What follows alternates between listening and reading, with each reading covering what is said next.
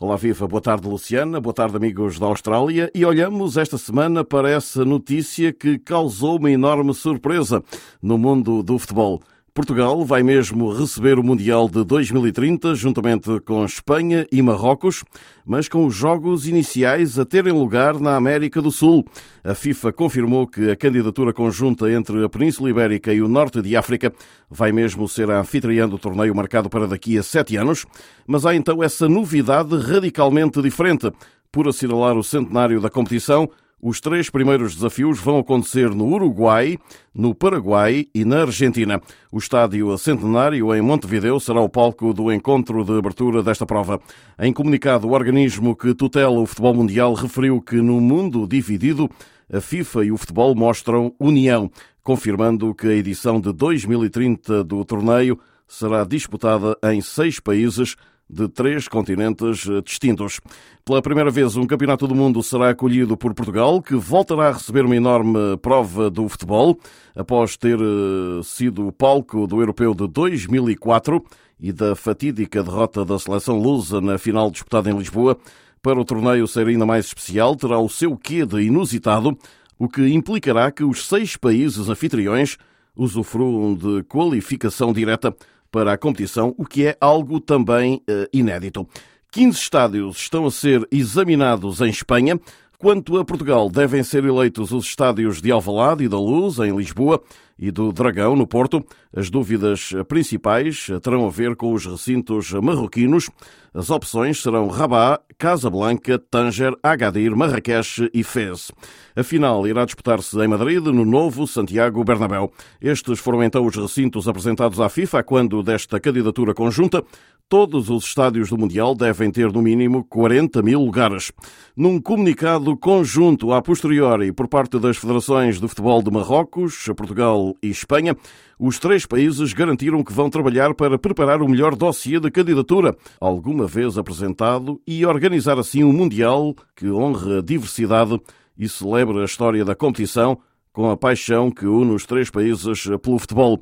O presidente da Real Federação Marroquina afirmou ser este um momento importante na história de Marrocos, uma grande conquista. Já Fernando Gomes, o eh, líder da Federação Portuguesa de Futebol, garantiu estar preparado para honrar a decisão da FIFA.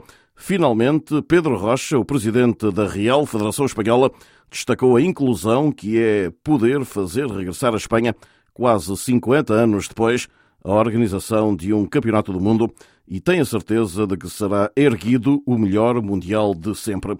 Em relação a Portugal, ainda outra reação do Executivo de Lisboa. A Ministra dos Assuntos Parlamentares, que tem a tutela do desporto, disse em nome do governo português que este é um momento de celebração. Apenas isso, quanto aos estádios onde vão decorrer as partidas e quanto vai custar esta organização, Ana Catarina Mendes considerou que isso é um assunto para mais tarde. Teremos tempo de falar sobre toda a sua organização agora.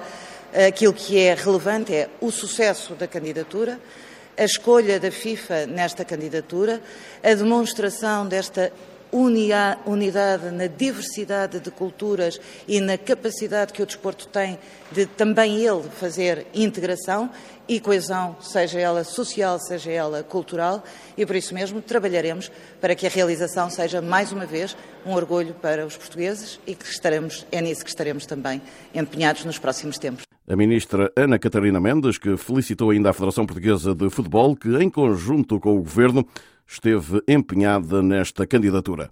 Felicitar a Federação Portuguesa de Futebol pelo seu empenho nesta candidatura, um trabalho conjunto com o governo português também para que esta uh, candidatura tivesse sucesso e é também a demonstração daquilo que é a capacidade de uh, Portugal organizar grandes eventos. Viemos, de resto, da Jornada Mundial da Juventude, onde demonstramos também grande capacidade de organização, mas é, sobretudo, a afirmação também de Portugal, em conjunto com Espanha e com Marrocos, daquilo que é a sua tradição no desporto e a sua tradição no futebol.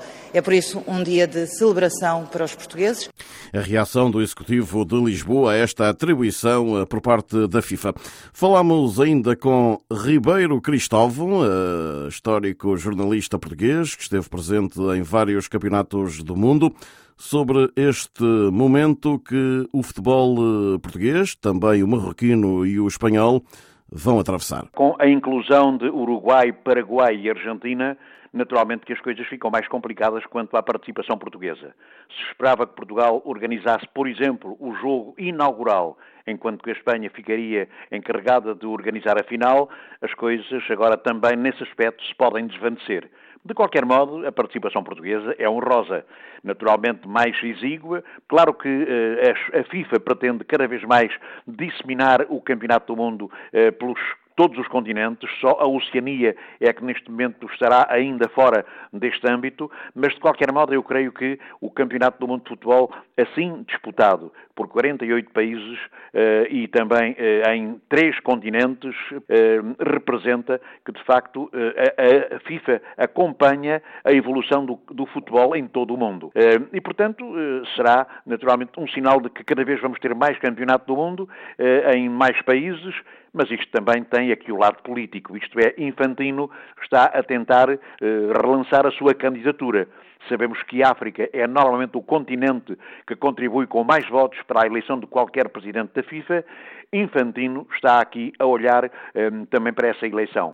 A leitura de Ribeiro Cristóvão, jornalista português, sobre esta atribuição do Mundial de 2030. E assim saímos por hoje. Não sem antes deixar um forte abraço para todos. Da Lisboa para a SBS Áudio, Rui Viegas.